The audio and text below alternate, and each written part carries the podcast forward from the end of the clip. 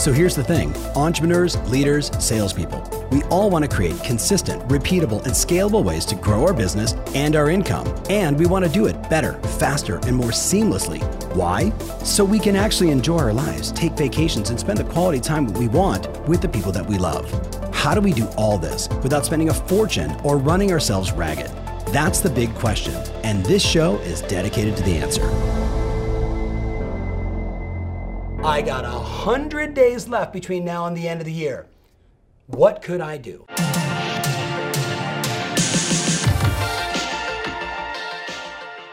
Hey, so welcome back to the show. Coming off just a few weeks ago at the Success Summit, I asked 12 extraordinary agents. Could you just take the time to share one thing about your business? Tim Smith talking about billion dollar negotiations. Phil Gertis talking about video. 12 different agents from three different countries, right? High end, low end, everything under the sun. And they all shared the secret to their success. Now, of course, I was thrilled and the audience was blown away because it was so valuable to hear from your peers how they're doing it. But I think I was the only one that caught all 12 of them make their phone calls. Yes, you want to know what the secret is? They make their phone calls. They call their past clients. They call their sphere. They follow up on internet leads. They follow up on old leads. Some call FSBOs. Some call expireds. Some even did circle dialing. Some people just made more phone calls than anybody else. Some of them even went, here's your real estate update. Ding dong. Here's your real estate update. Now, I know as you're watching this, you were like, okay, Ferry, right? Marketing, innovation, all this stuff. Yes, I believe in all of that stuff. And here's what I know when you do the thing, you have the power.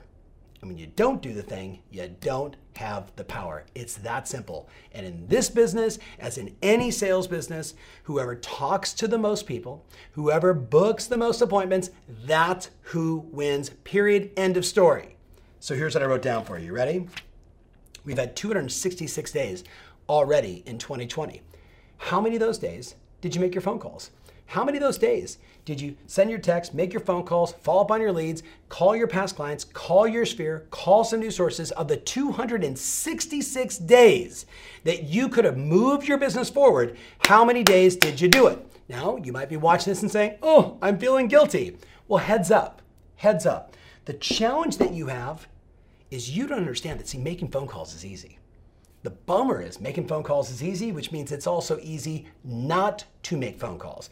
You're busy, you're productive, there was a pandemic. Oh my gosh, I can't make phone calls. Here's the problem that mindset that it's easy to do, and you're like, it's not easy to make phone calls. Hey Siri, call Tristan. It's easy to make phone calls. Don't tell me it's not. It's not a difficult act. The point is this when things are easy to do, they're also easy not to do. And the real challenge that you face is you think it doesn't matter. See, you think it doesn't matter. Hey, today I can slip. Today I don't need to do it. Hey, today I'm busy. Hey, today this is happening in the world. Hey, today that's going on. Or I'm really busy. My schedule's totally packed. I've got too much stuff going on. Or I need some time off. I get it. You think it doesn't matter. And that's where you fail. See, it's kind of like um, Jeff Olson in his great book, The Slight Edge, would say, see, people have a tendency to dig their grave with their teeth. And I was like, wow, that's a great statement because we know it's true. And here's what he would say You think it doesn't matter when you order the cheeseburger versus having a salad? Well, in that day, it didn't matter. But do that 200, 300 days in a row, right? Cheeseburger versus a salad, and it does matter because it shows up. You know what I'm talking about. It's the same thing. You think it doesn't matter because you didn't make your phone calls. That one day, it didn't make a difference. It didn't make or break you. But when you do it, and then you do it again, and you do it again, and you do it again, and again, and again, and again, and again, and again, and again, all of a sudden, two months from now, three months from now, six months from now, people are like, girl power, girl boss, how you doing? Like, you're killing it right now. Look at all the listings, look at all the sales. And, and they want to acknowledge you for this right? And they're like, How did you do it? What was the secret? What was the mailer? What was the thing? What did you post? And you're like, No. Six months ago, I watched Tom Ferry show and I finally got it. This is a contact sport, and I've got an obligation to reach out to my database if I don't keep my past clients and my sphere and prospects and my leads informed, involved, engaged, so they can make good decisions and me staying top of mind, someone else is marketing to them. Someone else is spending hundreds of thousands of dollars, if not millions of dollars, to get your database, your sphere, people that you know, to go to somebody else's site and do something else, and you think it doesn't matter? You think it doesn't matter that you're not staying connected? You think a direct mail piece is gonna make your relationship better over a phone call, over a text, over a personal video with a follow up call? It matters. If you're like me and you believe this is a relationship based business, making the phone call matters. Easy to do, easy not to do. So, I wrote down for you three things. Just three things I would do. If you really, like, if you're watching this right now and you're like, God darn it, Ferry, okay, I know it. I know everyone's marketing to my database. I've lost business. I, I, I, called a past client I sold a house to five years ago. They forgot who I am. Like, if I've ever experienced that in my life, then I get it once and for all. You're right. I got a hundred days left between now and the end of the year. What could I do? Could I take on that discipline? Could I do the thing, as Emerson said, do the thing and have the power? Or am I going to finish the year saying, I didn't do the thing and I don't have the power and it's somebody else's fault? Hey, it's Tom. If you've been listening to me for a while, you've heard me say repeatedly over and over again we are living in the review economy. That's right, consumers are making decisions based upon reviews. With that said, I'm looking to get this podcast into the minds of more amazing people just like you. You can help. Would you go to Apple Podcasts and write a review? Tell them what you think. Hey, one star, five stars, make up your own number of stars. Totally fine by me, but please go to Apple Podcast and write a review. It means the world to me. Thanks in advance. Now, let's get back to the show. Every day, what you do matters. Every day. In business and in life, you know it, I know it. Own that and let's commit. So I wrote down three things you can do to overcome the resistance because the resistance right? What is that? You're like, okay, I got to make my phone calls. And then, like, the resistance says in your ear, don't you have to go to the bathroom? Maybe you need to check the stock market. Hey, did you follow up on the Joneses? Did we get that transaction? Like, and next thing you know, you're gone.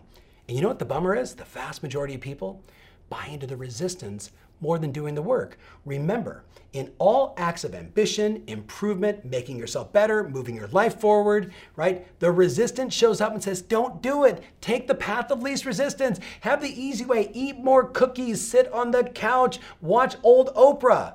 The resistance doesn't want you to build your business. The question is, do you want to build your business? Can you remove the resistance or not listen to the resistance and take action? Here's what I wrote down. Number one, number one thing, do everything to get prepared the night before. Why do most people fail? Okay, I'm gonna go to the office. Tomorrow's the day. You walk in your office, you're like John Wayne, bang, you open up the door and you're like, I'm gonna get on the phone, I'm gonna make it happen. And you get to your desk and your paperwork is everywhere and you're like, well, the first thing I need to do is get everything organized. So I need to get this over here and this probably needs to go here. And, and you know what I'm talking about. The next thing you know, 45 minutes have gone by and you did not pick up the phone. Why? Because you didn't prepare the night before, the day before. What do you do? Who am I going to call? What's the theme? What's my outcome? What questions am I going to ask? What am I trying to do? Am I nurturing or am I nudging to get an appointment? Do I want to say, hey, do you need to get a refi? Hey, have you got any thoughts of selling? Like, you got to get yourself prepared. So when you walk in, it's if you've ever played a sport in your life, you know what I'm talking about. It's the same thing. You don't walk out there and go, all right, girls, what do we want to do? Okay, guys, like anybody got any plays? I don't know, let's just go out there and see what happens.